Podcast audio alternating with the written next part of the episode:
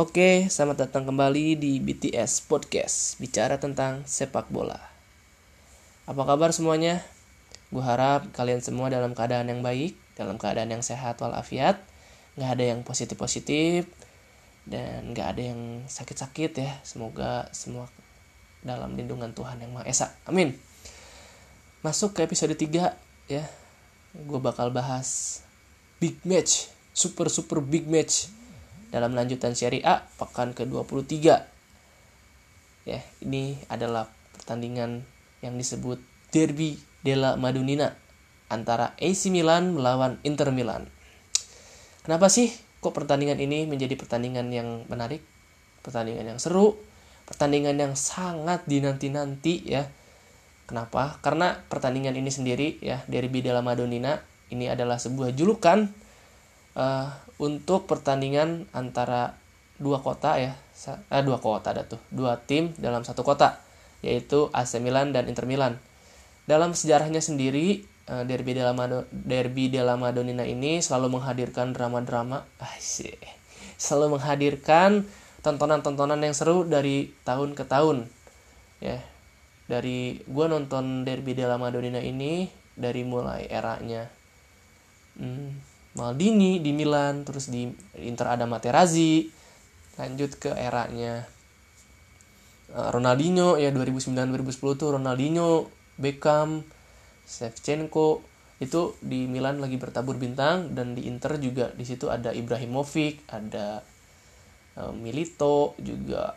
Wah pokoknya keren-keren deh dulu. Ada Adriano juga dulu yang shoot powernya 99 ya kalau lu main PES dulu. Oh bukan PES dulu namanya Winning Eleven ada Adriano, Stankovic, uh, Lucio, Samuel, Maicon, Julio Cesar, sampai sekarang eranya Ibrahimovic dan juga Lukaku. Ini nih yang bakal menjadikan pertandingan ini seru. Uh, dan juga Derby della Madonnina ini selalu menarik perhatian, apalagi di edisi sekarang nih. Yang gue rasa ini adalah salah satu pertandingan yang sangat-sangat penting pertandingan yang sangat-sangat krusial dan pertandingan yang sangat-sangat bisa dibilang menentukan juga ya. Karena posisi kedua tim di table klasemen ini atas bawah. Bener-bener bedanya tipis banget ya. Jadi uh, di table klasemen seri A sementara ini Inter memimpin di posisi pertama dari 22 laga. Inter berhasil memenang uh, meraih poin 50 dan selisih golnya adalah plus 30. Sementara itu, tim sekotanya yaitu AC Milan berada di peringkat kedua. Dari 22 laga, AC Milan berhasil mem, uh, mengumpulkan 49 poin dan selisih golnya adalah plus 20. Ini membuktikan bahwa perbedaan poinnya cuma satu dan siapa pun yang menang di pertandingan kali ini dia akan menjadi puncak klasmen dan bisa jadi mungkin bisa jadi ya ini adalah salah satu pertandingan penentu untuk perayaan Scudetto nih. Oke, langsung kita bahas ya dari Milan dulu nih. AC Milan. Oke, dari 10 laga terakhir AC Milan ini meraih 5 kemenangan, 4 hasil 4 hasil kalah dan satu kali imbang melawan Restal Belgrade kemarin di ajang Europa League ya, dua-dua hasilnya. Dan sebelum melawan Restal Belgrade ini AC Milan melakukan sebuah blunder ya, melakukan sebuah kesalahan ketika melawan Spezia yang mengakibatkan dia disusul oleh tetangganya Inter Milan jelang derby nih. Ya, kekalahan 2-0 di kandang Spezia ini menurut gue adalah kekalahan yang seharusnya tidak perlu dan seharusnya dari segi apa pun, dari segi pemain ya, persiapan tim, gue rasa Milan harusnya tidak kesulitan melawan melawan menghadapi Spezia ya. Kan tetapi ya this is a football ya. Bukan di atas kertas tapi ya di lapangan kita nggak tahu apa yang terjadi ya. Itulah kejutan ya. Oke. Uh, mungkin langsung ke gua bahas uh, pemain yang bakal jadi tumpuan yaitu Zlatan Ibrahimovic. Yang menarik adalah Zlatan Ibrahimovic ini sementara memimpin daftar top scorer AC Milan dengan torehan 14 gol dari 12 laga ya. dengan catatan dari 12 laga. Ini menurut gue salah satu performa yang sangat-sangat brilian ya yang ditunjukkan oleh Ibrahimovic di musim ini dengan usianya yang udah memasuki 39 tahun dan di bulan Oktober nanti dia bakal berulang tahun yang ke-40. Gue nggak ngerti lagi. Gue harus bilang apa ini sama Ibra di musim ini. Dia memberikan efek yang luar biasa buat skuad muda Milan ya.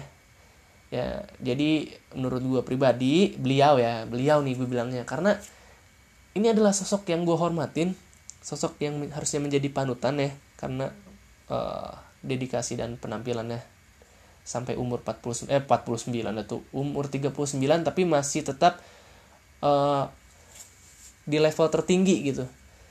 Jadi Ibrahimovic ini memberikan dampak yang besar untuk AC Milan baik di dalam lapangan maupun di luar lapangan. Di dalam lapangan kontribusi nyatanya terbukti dengan 14 gol dari 12 laga dan juga di luar lapangan khususnya di ruang ganti Milan nih kan sekarang Milan ini dihuni oleh skuad-skuad muda ya masih perlu bimbingan ibaratnya masih perlu bimbingan orang tua lah di sini Ibrahimovic hadir ya menjadi panutan menjadi leader dan menjadi contoh yang baik buat uh, anak-anak uh, muda Milan inilah yang menurut gue yang membuat Milan uh, apa ya penampilannya ini jauh lebih baik dibandingkan musim-musim sebelumnya ya bahkan sekarang Milan mampu bersaing untuk gelar Scudetto. Oke, Ibrahimovic ini gua rasa di pertandingan nanti Ibra ini bakal kalau main ya, kalau main bakal jadi salah satu senjata utamanya Milan ya, jadi tumpuannya Milan di lini depan jelas. Mungkin dari pertemuan sebelumnya juga di musim ini ya sudah terbukti Ibrahimovic mampu berkontribusi banyak di derby della Madonnina meskipun terakhir dapat kartu merah karena perselisihannya dengan Lukaku tapi secara keseluruhan Milan pasti di pertandingan ini bergantung dengan Ibrahimovic. Ya, perkiraan formasi. Nih, gue masuk ke perkiraan formasi yang akan diturunkan oleh AC Milan. Di bawah Mister tidak lain dan tidak bukan adalah Gigi Donnarumma, Gianluigi Donnarumma. Gianluigi Donnarumma ini pemain berusia 21 tahun berkebangsaan Itali ya jadi Donnarumma ini digadang-gadang ya menjadi uh, the next Buffon di timnas Italia dan juga gua rasa kalau nggak dijual ya Donnarumma ini bakal menjadi uh, legenda AC Milan selanjutnya setelah Paolo Maldini. Karena kenapa? Di si Donnarumma ini debut di usia yang ke 16 tahun ya 2015 atau 2016 ya usia 16 tahun. Dan dia itu langsung menjadi pilihan utama semenjak itu. Jadi setelah dia debut penampilannya oke melejit lah ibaratnya meledak gitu. Langsung jadi starter dan sekarang dia udah lebih dari 100 match bersama AC Milan. Ini menandakan di usianya yang ke-21 tahun Gigi Donnarumma ini uh, mampu menjadi pilar utama di bawah Mister AC Milan ya. Dan gue juga gue rasa uh, prospek kiper Italia ini bakal cerah ke depannya timnas Italia ya. Soalnya Donnarumma yang masih 21 tahun dan gua rasa di Euro tahun ini eh, Donnarumma bakal mengambil posisi inti di timnas Italia. Ya. Jadi uh, Donnarumma ini uh, melakukan 8 kali bukan ya, bukan melakukan ya, mencatatkan lebih tepatnya, mencatatkan 8 kali nirbobol atau 8 kali clean sheet di musim ini. Jadi ini suatu statistik yang cukup bagus buat Donnarumma itu sendiri dibandingkan musim lalu ya. Di musim lalu itu dia cuma lima kali dapat clean sheet. Dan di musim ini dia berhasil mencatatkan 8 clean sheet dari 21 pertandingan. Jadi Donnarumma ini hanya sekali dirotasi di Serie A ya khususnya. Dari 22 laga yang telah dijalani oleh Milan eh, Gigi Donnarumma bermain 21 kali. Dan ini juga membuktikan bahwa memang uh, kualitasnya Donnarumma ini nggak main-main ya. Jadi jarang banget dirotasi karena si Stefano Pioli ini percaya banget sama Donnarumma lanjut di back kanan ada Davide Calabria. Davide Calabria ini adalah pemain asli Casa Milan ya selain Donnarumma yang mampu tampil reguler di musim ini. Nah, jadi Davide Calabria ini pada awalnya memang waktu masa mudanya ini digadang-gadang juga bakal menjadi uh, the next the next Kafu. Wah gila. Tapi ya setelah berjalannya waktu semusim dua musim berikutnya memang terhalang cedera ya Davide Calabria. Jadi tidak bisa on perform di beberapa musim terakhir karena cedera. Tapi di musim ini ya di bawah asuhan Pioli Davide Calabria membuktikan bahwa dia memang layak untuk menghuni skuad utama di Milan. Bahkan Davide Calabria ini menggeser beberapa nama seperti uh, Conti, terus juga ada Diogo Dalot. Jadi bahkan Conti dijual loh musim ini sama Milan ya. Terus juga Diogo Dalot yang dipinjam dari Man United juga jadi cadangan dan Alexis Selemakers yang baru dibeli juga dipaksa untuk pindah posisi karena penampilan Davide Calabria musim ini yang benar-benar konsisten dari 22 laga yang Milan jalani, Milan, David De Calabria ini tampil sebanyak 21 kali. Nih, ini juga yang membuktikan bahwa memang musim ini uh, posisi bek kanan itu seutuhnya milik David Calabria. Memang kalau melihat uh, performnya musim ini sih gue rasa uh, performanya udah makin oke okay ya, menyumbangkan dua gol dan satu assist. Dan ini juga membuktikan bahwa Eh, produk Akademi Milan ini udah mulai menunjukkan apa ya hasil lagi gitu loh setelah sekian lama. Davide Calabria da, di musim ini eh, dia bermain dengan konsisten dan hanya sekali di rotasi. Dan uh, bisalah untuk membendung Perisik ya di sebelah kiri. Lawan yang tangguh juga untuk Perisik mungkin nanti kalau tampil. Oke di dua center back ada Simon Kejair dan juga sang kapten Alicio Romagnoli Pertama dari Kejair dulu nih. Kejair adalah back barter Milan dengan Atalanta yaitu barterannya sama uh, Caldara ya, Matias Caldara. Yang unik tuh dari transfer saga transfer ini adalah awalnya Milan beli eh Juve beli Caldara dari Atalanta dan Milan beli Bonucci dari Juve. Setahun berikutnya Bonucci balik ke Juve, Caldara ke Milan, Setahun berikutnya lagi Caldara pindah ke Atalanta, ke Jair yang dari Atalanta pindah ke Milan. Ini kayak sistem barter-barter pemain terus ini. Dan awalnya juga Milan mungkin melihat sosok Caldara adalah sosok yang tepat untuk mendampingi Alessio Romagnoli di lini belakang ya. Uh, akan tetapi seperti kita tahu di musim-musim sebelumnya Caldara ini seperti orang pincang ya. Baru main 1-2 match cedera lagi. 1-2 match cedera lagi. Dan ini juga yang membuat Caldara tidak bisa menunjukkan potensi maksimalnya ya. Makanya mungkin manajemen Milan ya ngelihat alah mending kita jual aja atau kita barter aja sama Kejair. Nah, dan Kejair sendiri juga membuktikan bahwa Milan nggak salah barter. Dia membuktikan bahwa di musim ini ya khususnya dia, dia kan baru pindah musim ini uh, dia tampil sebanyak 15 kali ya walaupun sempat beberapa minggu atau beberapa beberapa pekan sebelumnya cedera ya. Dia berhasil mencatatkan 8 nirbobol ya 8 clean sheet. Dia berhasil menjaga uh, pertahanan Milan dengan cukup baik menjadi tandem yang tangguh juga buat Donnarumma eh buat Donnarumma buat Alessio Romagnoli. Uh, dengan pengalamannya ya walaupun gak muda lagi udah 31 tahun tapi ya gua rasa cocok nih memang cocok diduetin sama Alicia Romagnoli. Dan selanjutnya Romagnoli. Romagnoli ini tampil sebanyak 17 kali ya. Di mana 17 kalinya ini dia selalu jadi starter dan dengan satu gol dan satu assist. Uh, Romagnoli ya. Dua rasa Romagnoli ini bakal jadi pilihan utama di squad Italia untuk Euro 2021. Kenapa? Karena penampilan yang dia tunjukkan juga di musim ini benar-benar menunjukkan bahwa dia nih seorang leader dan seorang kapten yang benar-benar harus diperhitungkan sama Mancini. Di musim ini dia mencatatkan 8 kali clean sheet ya cukup bagus juga dan membawa Milan sementara ini di posisi 2 dan Romagnoli ini tipikal back yang lebih uh, tipenya build up ya. Jadi si kalau Simon Kejair ini tipikalnya yang provide yang one on one, yang duel. Tapi sementara Alessio Romagnoli adalah tipikal back yang uh, bisa ngalirin bola dari belakang, bisa main build up dari belakang dan bisa memulai serangan. Uh, dan gue rasa uh, Alessio Romagnoli juga di pertandingan kali ini bakal nunjukin bahwa ini adalah waktunya dia untuk menggeser dominasi dari Cialini dan juga Bonucci khususnya di timnas Italia ya. Kita lihat saja. Di sisi kiri ini yang lagi hangat-hangatnya yaitu Theo Hernandez. Theo Hernandez pada musim ini uh, tampil sebanyak 19 kali di mana dia mencatatkan 4 gol dan juga 4 assist. Wow. Cukup baik ya untuk seorang uh, wingback. Yang menariknya adalah sebelum datang ke Milan, Theo Hernandez ini seperti hilang entah ke mana gitu loh.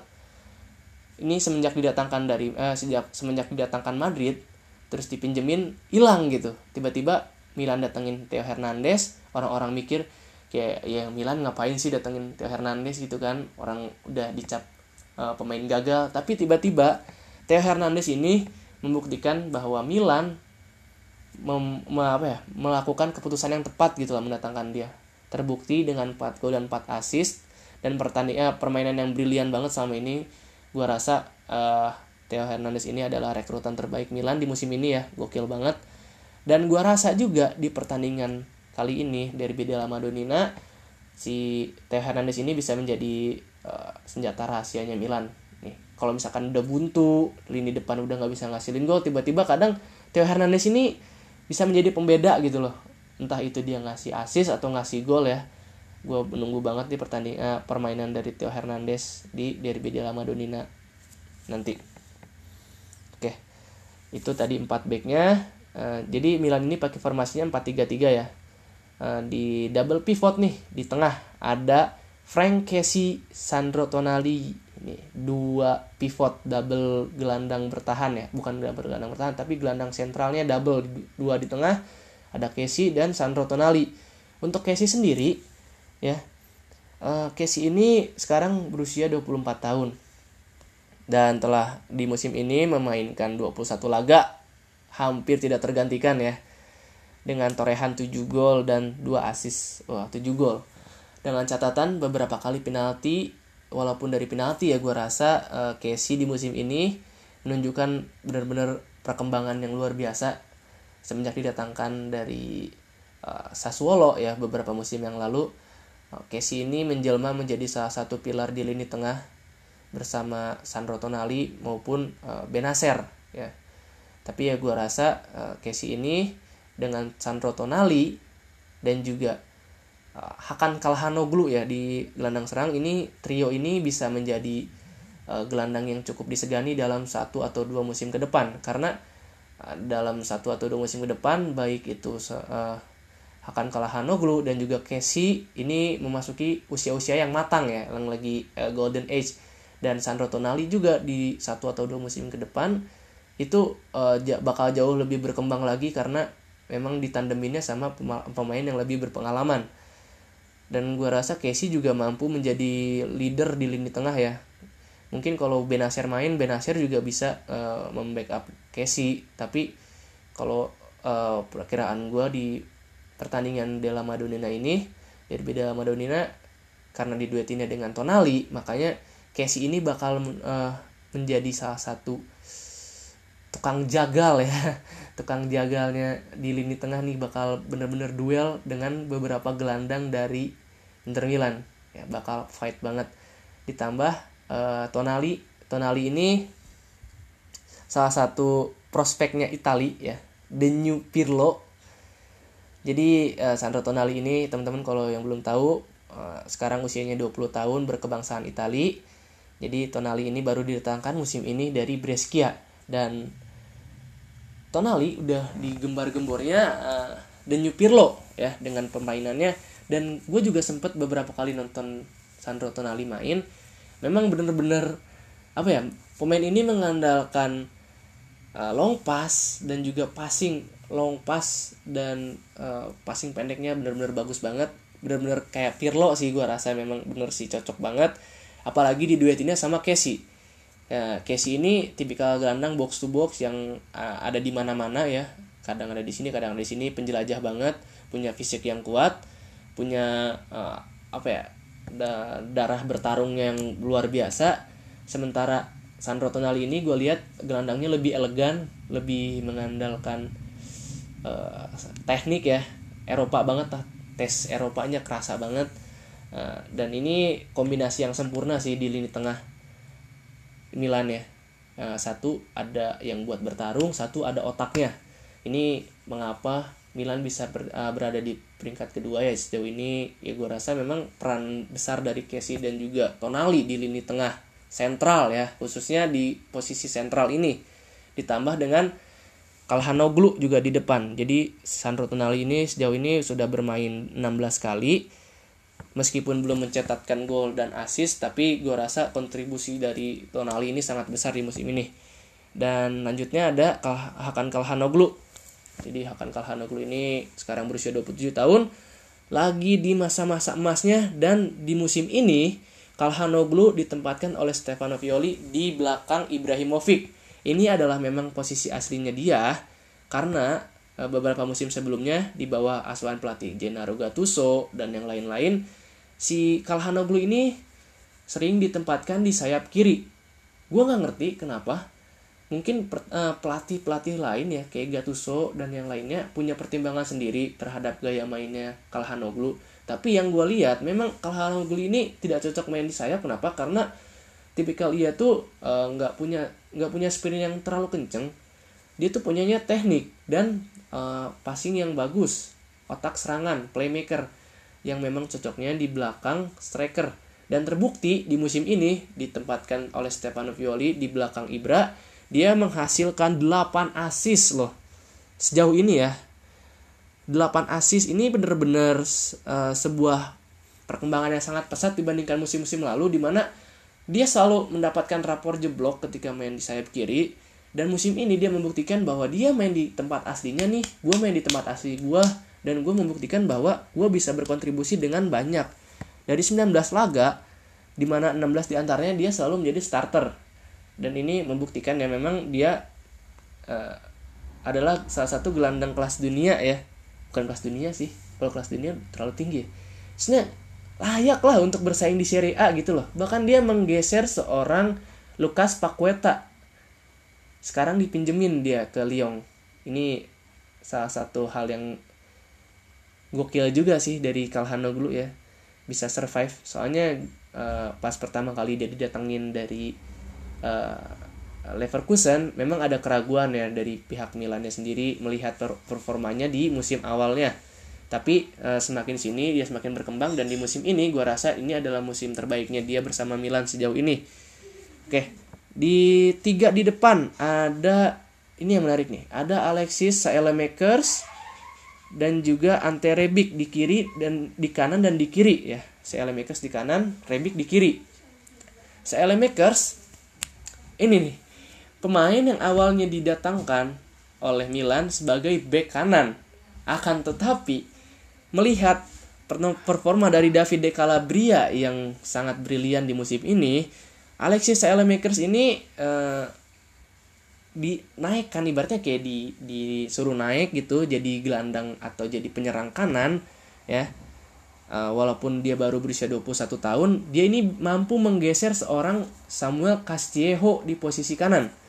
Statistiknya dari 22 laga yang telah dijalani oleh Milan, dia uh, mencatatkan 17 kali main di mana 14 di antaranya dia memulai dari starting line up. Ya, dia menghasilkan dua gol. Dan ini juga membuktikan bahwa memang uh, Milan ya uh, strategi pembelian pemain Milan ini di musim ini penuh kejutan gitu. Uh, awalnya orang-orang kayak mikir ya Milan ini datangin pemain kok yang an dari antah berantah yang nggak terkenal gitu. Tuh tiba-tiba pas dia datang meledak lah kayak contohnya CL Makers ini gue juga awalnya sempat ragu sih kayak Milan datangin CL Makers CL Makers siapa gitu kan? Gue nggak tahu nih pemain dari mana gitu kebangsaannya apa. Tiba-tiba pas sudah main beberapa pertandingan oh ternyata performanya juga cukup bagus gitu loh dengan harga yang murah. Oke, Alexis Elemakers gue rasa juga masih uh, bisa menghadirkan ancaman juga sih di sisi kanan ya dengan crossing crossingnya terhadap Ibra dan juga ada Ante Rebic di sana. Oke, di sisi kiri ada Ante Rebic uh, pemain 27 tahun berasal dari Kroasia. Uh, Rebic ini uh, sempat top perform di musim kemarin dan di awal musim ini akan tetapi uh, terakhir dia cedera dan saat ini dia harus kembali uh, mencari-cari performa terbaiknya uh, total 14 kali main di musim ini dia mencatatkan 4 gol dan 3 assist uh, meskipun dia belum mencapai top performnya lagi musim ini tapi gua rasa ini salah satu ancaman yang paling berbahaya dari Milan ya. Terutama di sisi kiri.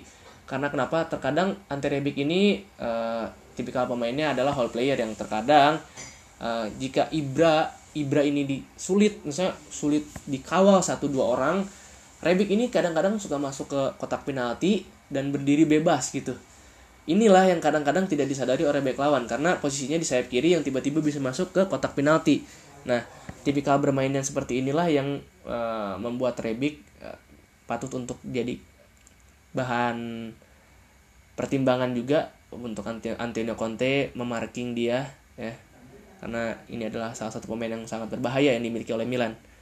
Lanjut di posisi striker ada Lord, ada King Zlatan nih ya. Ya tadi yang sempat gue bahas, dia udah menciptakan 14 gol dari 12 laga ya dan usianya tahun ini bulan Oktober akan berulang tahun yang ke-40. So, kita lihat aja ya apakah Ibrahimovic mampu berbuat banyak, mampu berbicara banyak, atau mampu menghadirkan kontribusi yang nyata pada pertandingan kali ini. Uh, patut kita tunggu juga. Uh, tapi kalau dia nggak main ya, uh, Pak, gua rasa Rafael Leo punya kesempatan untuk menempati posisi striker.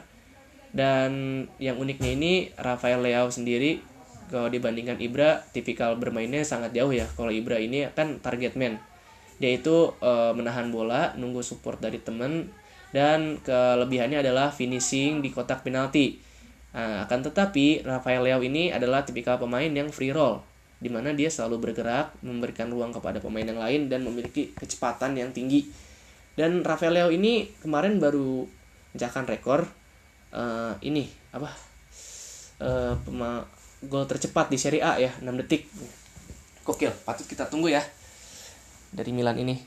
Oke, selanjutnya kita bahas Inter Milan.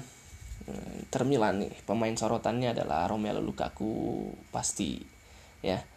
ya di mana Romelu Lukaku ini telah menciptakan 16 gol dari 21 laga wah di musim ini dan uh, formasi perkiraan formasinya dari Inter Milan itu sendiri uh, memakai 352 di mana di bawah Mister ada Samir Handanovic nih ya makin tua makin jadi 36 tahun sama seperti Ibra, uh, Samir Handanovic ini semakin tua semakin matang performanya bersama Inter Milan. Di musim ini dia uh, mencatatkan 7 kali nirbobol atau 7 kali clean sheet hanya beda satu sama Donnarumma ya dengan umur yang udah 36 ini gue rasa Handanovic ini uh, menunjukkan performa yang cukup baik di musim ini ya dan tidak tergantikan di mana dia mencatatkan 22 laga dari 22 laga uh, yang dijalani oleh Inter Milan. Jadi benar-benar tidak tergantikan ya di bawah Mister. Selanjutnya uh, di tiga back ada Stefan De Vrij, ada Milan Skriniar dan juga Alessandro Bastoni. Ini yang menarik yang menarik gua yang menurut gua menjadi uh, bahan apa ya? Uh, menjadi bahan pertimbangan buat Mancini di skuad Itali untuk Euro 2021 adalah Alessandro Bastoni. Kenapa? Karena Alessandro Bastoni ini uh, adalah salah satu prospeknya dari Italia. Ya, baru berusia 21 tahun. Di musim ini, Alessandro Bastoni mencatatkan 19 kali pertandingan dari 22 laga ya dia hanya tiga kali dirotasi dan dia juga menyumbangkan dua assist dan juga tujuh kali clean sheet. Ini menandakan bahwa Alessandro Bastoni di usianya yang ke-21 ini menjadi salah satu pilar di lini belakang dari Inter Milan bersama dengan Stefan De Vrij dan juga Milan Skriniar. Jadi uh, Alessandro Bastoni ini gue rasa dalam dua atau tiga musim ke depan ini bakal jadi salah satu back andalan dari Itali. Ya gue rasa potensinya sangat besar banget ini pemain apalagi sekarang. Bastoni dikasih kesempatan besar oleh Conte di musim ini untuk tampil secara reguler. Eh, dan ditambah lagi dengan mentoring yang dilakukan oleh The Fry dan juga Milan Skriniar ya. Seperti kita tahu De Vrij dan Skriniar kan udah masuki masa golden age udah banyak pengalaman dibandingkan Alessandro Bastoni. Ini juga menjadi salah satu faktor mengapa Bastoni di musim ini jauh-jauh jauh sekali berkembang dibandingkan musim lalu ya gue rasa Bastoni di dua tahun ke depan bakal jadi pemain inti dari Italia dan bisa kemungkinan besar bisa dibawa oleh Mancini di tahun ini untuk Euro 2021 Selanjutnya ada Stefan De Vrij. Stefan De Vrij uh, musim ini dia tampil 20 kali dari 22 laga yang dijalani Inter Milan, menyumbangkan satu gol dan ini juga membuktikan bahwa di lini belakang bahwa uh, lini belakang si Inter ini jarang merotasi pemain dan sangat-sangat percaya kepada pemain intinya. Terbukti ini eh, Bastoni tampil 19 kali, juga De Vrij juga tampil 20 kali. Dan ini adalah salah satu uh, tanda bahwa si Conte ini emang uh, percaya banget gitu loh sama pemainnya. Uh, mereka uh, dia tuh mengandalkan pemain-pemainnya yang itu itu aja gitu loh. Udah klop itu itu aja maksudnya bukannya mungkin ada pertimbangan lain ya kenapa dia jarang rotasi pemain tapi yang pasti The Vrij selama 20 kali bertanding ini dia mencatatkan penampilan yang luar biasa bagus loh menurut gue dibandingkan musim-musim sebelumnya ya dia jauh lebih berkembang uh, seperti kita tahu kan uh, si The Vrij ini udah beberapa tahun mencicipi asam garamnya Serie A bersama Lazio dan juga dia pindah ke Inter Milan di tahun 2017 dan di musim pertamanya mungkin memang berjalan kurang baik ya. Akan tetapi uh, di musim-musim selanjutnya khususnya di musim ini dia mampu membawa Inter Milan menuju puncak klasmen dan salah satu uh, pesaing kuat untuk mendapatkan gelar Scudetto. Selanjutnya ada Milan Skriniar.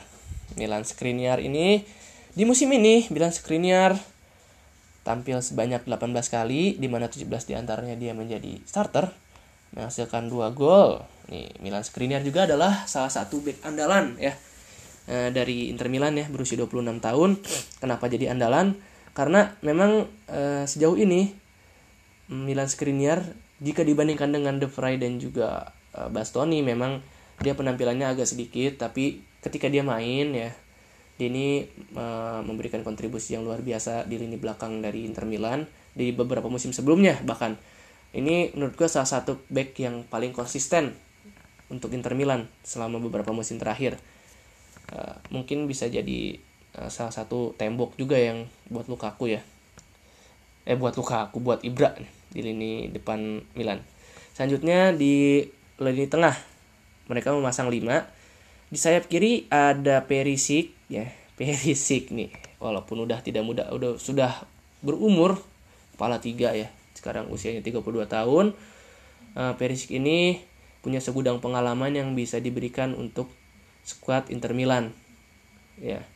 Dia kan udah pernah main di Bayern Munchen, main di beberapa tim besar juga. Gua rasa Ivan Perisic ini mampulah seenggaknya memberikan dampak yang positif di sisi kiri dari Inter Milan ya apalagi kan dia punya kecepatan dan punya intelijensi uh, permainan yang cukup bagus juga punya crossing crossing yang bisa diandalkan oleh Lukaku untuk menjebol gawang dari Donnarumma e, gue rasa ini juga menjadi uh, salah satu senjatanya Inter Milan ya. Tapi yang pasti uh, umur mah nggak bisa bohong ya.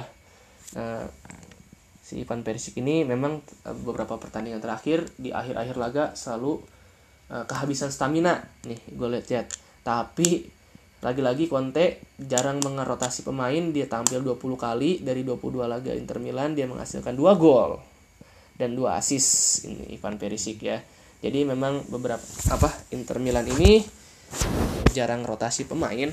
Makanya uh, pemainnya ini tampilnya secara reguler banyaknya uh, eh, 19 pertandingan atau 20 pertandingan setiap pemain ini. Jadi uh, Ivan Perisic termasuk yang jarang dirotasi juga tampil 20 kali ya. Dan gue bakal menunggu nih pertandingan antara Perisic melawan Davide Calabria ya. Mereka akan bertemu secara head to head nih di lapangan nanti dan selanjutnya di tiga gelandang ada Christian Eriksen, Marcelo Brozovic, dan juga Nicolo Barella. Yang pertama gue bakal bahas Eriksen dulu. Christian Eriksen, nih. Uh, Christian Eriksen di musim ini tampil hanya 11 kali, di mana 6 di antaranya sebagai starter. Dan belum menghasilkan gol maupun asis sama sekali. Tapi ya gue rasa uh, Christian Eriksen ini uh, kalau tampil sebenarnya memberikan dampak yang positif dan warna tersendiri buat pertanda buat uh, permainan dari Inter Milan. Akan tetapi lagi-lagi mungkin faktor taktik ya yang membuat Conte jarang memainkan Erikson dan kemarin juga rumornya katanya Erikson mau cabut lagi mau pindah lagi ke Tottenham mau balik ke Tottenham. Uh, tapi yang pasti dia uh, mau cadangan atau enggak mau tampil secara uh, apa ya tampil dari awal atau enggak yang pasti ketika dia tampil ini pemain yang berbahaya ini uh, dia adalah seorang kreator dia adalah seorang playmaker di lini tengah dan gue rasa kalau nanti dia tampil ya ini bisa memberikan umpan-umpan yang manja buat uh, kedua striker dari Inter Milan yaitu Lautaro Martinez dan juga Lukaku. Oke, lanjut ke Marcelo Brozovic. Pemain asal Kroasia berusia 28 tahun. Statistiknya di musim ini dia tampil 19 kali, di mana 16 kali dia sebagai starter, menghasilkan satu gol dan 6 assist. Ini sih lumayan sih ya Marcelo Brozovic. Menurut gue uh, Marcelo Brozovic ini pemain yang konsisten nih ya dari musim ke musim kayak Milan Skriniar. Rata-rata pemain-pemain dari Kroasia ya yang ber, uh, yang merumput bersama Inter Milan ini Eh, memberikan konsistensi konsistensi permainan yang cukup bagus ya. Uh, kayak Marcelo Brozovic, Ivan Perisic dan Milan Skriniar juga dari Slovenia itu cukup memberikan konsistensi permainan yang bagus ya. Uh, Marcelo Brozovic uh, gua rasa bisa menjadi stabilisator di tengah bisa menjadi penyeimbang dan pengatur ritme di tengah dan uh, bisa menjadi karang batu karangnya Inter ya bisa menjadi jangkarnya Inter di tengah e, menghadang serangan-serangan dari gelandang-gelandang AC Milan. Oke, selanjutnya ini nih favorit gua ya yang disebut-sebut saat ini menjadi gelandang terbaik yang dimiliki oleh Itali yaitu Nicolo Barella, pemain 24 tahun Uh, di musim ini Barella mencatatkan 22 kali pertandingan dari 22 laga yang berarti di mana eh, Barella ini tidak tergantikan ya sejauh ini yang menghasilkan 3 gol dan juga 5 assist. Ini Barella ya gue nggak bisa berbicara banyak tentang Barella yang pasti memang keren banget mainnya. Uh, gelandang ini adalah tipikal gelandang box to box yang tiba-tiba Eh, bisa ada di pertahanan dan udah uh, dari perta dari bertahan tiba-tiba udah ada di kotak penalti dan mencetak gol. Nah, dan ini terbukti ketika melawan Juventus di mana dia berhasil mencatatkan gol dan itu gol yang luar biasa kalau kata gue dia bisa dia lari kencang dari belakang dia support Lukaku dan dia selesain dan itu gokil banget ini adalah memang gue rasa nggak salah sih kalau misalkan saat ini dia digadang-gadang atau disebut-sebut oleh orang Italia itu sendiri menjadi gelandang terbaik ya menggeser pamor dari Marco Verratti dan memang jelas sih uh, ini gua rasa si Barella ini bisa menjadi pilihan utama Mancini di Euro 2021 uh, nggak ada keraguan lagi sih pasti. Ini pasti jadi pemain inti. Dan di pertandingan nanti di Della Madonnina Eh, gue menunggu banget nih aksi dari Barella menghadapi Sandro Tonali dan juga Frank Kessi di lini tengah. Ini bakal seru banget pertarungannya dan gue rasa Barella uh, memang di pertandingan ini bisa menjadi pemain yang pemain kunci lah. Dan di sisi kanan, di sisi kanan ada pemain berkebangsaan Maroko berusia 22 tahun. Dia tangkan dari Real Madrid yaitu Ashraf Hakimi di mana dia juga tidak tergantikan selama ini dia tampil 22 kali mencatatkan 6 gol dan juga 4 assist. Wow. Kalau fans Milan nih boleh bangga-banggain Theo Hernandez. Ya. tapi secara statistik fans Inter harusnya lebih bangga sama Ashraf Hakimi dia mencatatkan 22 eh, pertandingan dan 6 gol 4 assist loh gokil dan posisinya bek kanan ini ini ini keren banget sih. Di mana Theo Hernandez aja gol cuma 4 assist 4 tapi Ashraf Hakimi mampu mencatatkan 6 gol teman-teman. Jadi gua rasa kalau uh, fansnya Milan nih boleh bangga banggain Theo tapi uh, menurut gua back sayap yang paling ya back sayap yang paling oke okay performanya sejauh ini ya Ashraf Hakimi. Jadi uh, Ashraf Hakimi ini salah satu senjata rahasianya juga nih Milan. Kalau Milan memang punya Theo, cepet, kenceng. Tapi Ashraf Hakimi juga gue rasa pemain yang ngebut juga gitu loh. Ini juga bisa bisa jadi salah satu pemecah kebuntuan ya kalau misalkan Lukaku atau Lautaro di depan ini mandek gitu loh. Dia bisa masuk dari kanan, cut inside ke dalam, shooting. Itulah yang bahaya dari Ashraf Hakimi. Dan e, didatangkan dengan mahar kurang lebih 40 juta euro ya ini bener-bener worth it sih gue rasa. Bener-bener bener-bener pantas gitu. Ini pemain dihargai dengan harga segitu dengan performa yang dia tunjukkan sejauh ini ini Ashraf Hakimi ini gokil banget. Ya. Ini gue rasa bakal bisa masuk ke Serie A best starting ya menggeser Robert Gosen ya. Ingin di uh, di Atalanta kan dulu uh, musim kemarin Robert Gosen menjadi salah satu pemain terbaik di Italia ya di posisi sayap kanan. Tapi untuk saat ini gue rasa Ashraf Hakimi uh, mengunci posisi itu di sayap kanan ya. Bahkan uh, di itu uh, di Inter sendiri dia mampu men, apa membuat Kandreva terbuang gitu loh. Ke Sampdoria. Ini gokil juga nih Ashraf Hakimi. Patut ditunggu penampilannya di Derby della Madonnina. Kita lanjut ke duet striker Lautaro Romelu Lukaku. Uh, Lautaro dulu nih. Lautaro Martinez sejauh ini tampil 22 kali juga dia. Dia tidak tergantikan di depan gitu.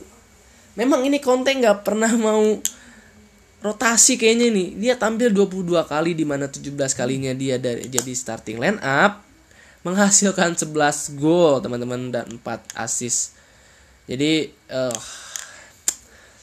uh, gue nggak bisa berbicara banyak ya Lautaro Martinez ini uh, memang salah satu potensi dari striker yang dimiliki oleh Argentina ya uh, eh, gue kalau melihat Lautaro Martinez ini seakan-akan gue melihat uh, Sergio Aguero ya jadi Argentina patut berbangga, patut uh, lega dengan masa depan striker-strikernya yang tidak pernah habis setelah lepas dari eranya Messi. Sekarang kan Messi makin tua, Aguero juga makin tua, Di Maria makin tua, Higuain juga udah tua.